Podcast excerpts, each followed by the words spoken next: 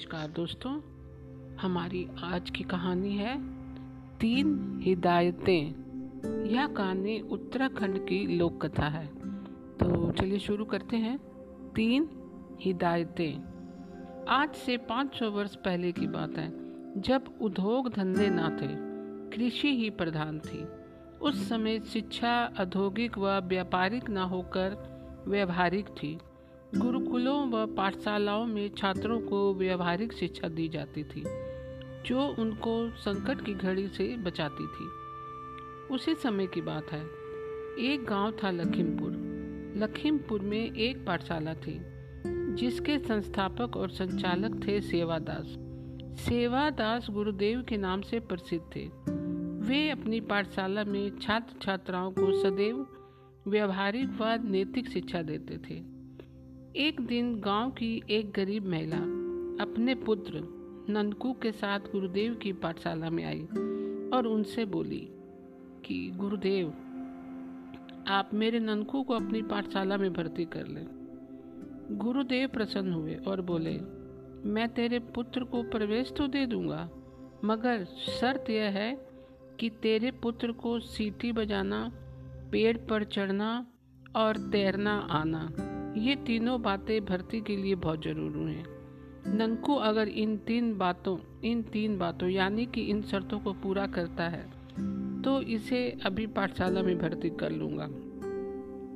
उस महिला ने कहा, गुरुदेव, मेरे ननकू को सीटी बजाना, पेड़ पर चढ़ना और तैरना आता ही नहीं है।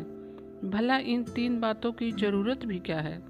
अगर आप कहते हैं तो मैं ननकू को यह सब सिखा दूँगी। वह महिला उसी समय ननकू को अपने साथ अपने घर ले गई और उसने अपने पति से कहकर ननकू को सीटी बजाना, पेड़ पर चढ़ना और तैरना सिखा दिया। दस दिन बाद वह फिर ननकू को गुरुदेव की पाठशाला में ले आई। गुरुदेव ने पाठशाला के छात्रों के सामने ननकू की परीक्षा ली। तो वह सीटी बजाने, पेड़ पर चढ़ने और तैरने में खड़ा निकला। गुरुदेव ने ननकू को अपनी पाठशाला में भर्ती कर लिया। एक दिन की बात है। ननकू पाठशाला में पढ़ रहा था। उसी वक्त वहाँ ननकू की माँ आई और बोली, गुरुदेव, मेरे ननकू को तीन चार दिन की छुट्टी दे दो। ननकू की बड़ी बहन यहाँ से पाँच कोस की दूरी पर ब्याह कर गई है। वह मुसीबत में है। मैं वहाँ ननकू को भेजना चाहती हूँ, बिटिया के हाल चाल पूछने को। इधर ननकू के पिता की तबीयत ठीक नहीं है, वे वहाँ जा नहीं सकते। गुरुदेव ने ननकू को छुट्टी दे दी। ननकू माँ के साथ घर आया।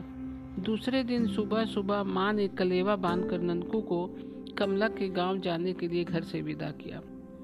अपने गाँव से विदा होने के बाद ननकू दो कोस चल पाया होगा। कि रास्ते में एक बड़ी नदी दिखाई दी। उसने तुरंत तैर कर नदी पार कर ली। नदी पार करने के बाद ननकू एक कोस और चल पाया होगा कि वह घने जंगल में आ गया। जंगल में उसे दूर से एक शेर नज़र आया। तो उसकी घिग्गी बन गई। वह पसीना पसीना हो गया। लेकिन अचानक पेड़ पर चढ़ने की शिक्षा याद आई। वह तुरंत वहीं पर इमली के पेड़ पर चढ़ गया। उसी वक्त शेर आ गया। वह ननकू को पेड़ पर चढ़ा देख ज़ोर ज़ोर से दहाड़ने लगा कि शायद वह घबरा कर बंदर व लंगूरों की तरह नीचे टपक जाए। पर ननकू घबराया नहीं। वह पेड़ की ऊँची टहनी से चिपका रहा। शेर थक गया। ननकू तो ननकू ही था। उसे पेड़ के ऊपर से थोड़ी दूरी पर कुछ शिकारी दिखाई दिए। उन्हें देख ननकू की हिम्मत बन गई। वह उन शिकारियों की ओर देखकर ज़ोर ज़ोर से सीटी बजाने लगा। लगातार सीटी की आवाज़ शिकारियों ने सुनी और उन्होंने पेड़ के ऊपर नज़र दौड़ाई तो उन्हें नन्ना सा बालक दिखा। वे समझ गए कि शायद वह बालक मुसीबत में फंसा है। पेड़ के नीचे ज़रूर शेर, चीता, बाघ, तेंदुआ या सियार होगा। उन्होंने अपने अपने हथियार जाल संभाले और सभी घेरा बनाकर इमली के पेड़ के चारों ओर आकर खड़े हो गए।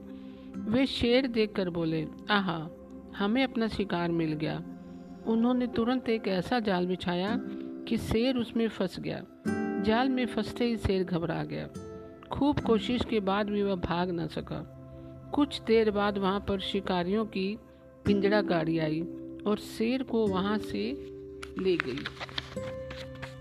अपनी बहन कमला के गाँव से लौटकर जब ननकू अपने घर आया तो उसने अपनी माँ को नदी पार करने, शेर से बचने के लिए पेड़ पर चढ़ने व सीटी बजाने का किस्सा सुनाया। यह सुनकर उसकी माँ बहुत खुश हुई और वह उसी समय उसे गुरुदेव के पास ले गई। गुरुदेव ने भी ननकू की प्रशंसा की और उसे पुरस्कृत किया। ननकू की माँ ने गुरुदेव से कहा कि आपकी तीन बातें आज सार्थक हो गई। व्यावहारिक शिक्षा से ननकू की जान बच गई। तो दोस्तों आज की कहानी आपको कैसी लगी? मैं कल फिर एक नई कहानी के साथ उपस्थित होंगी। तब तक के लिए नमस्कार दोस्तों।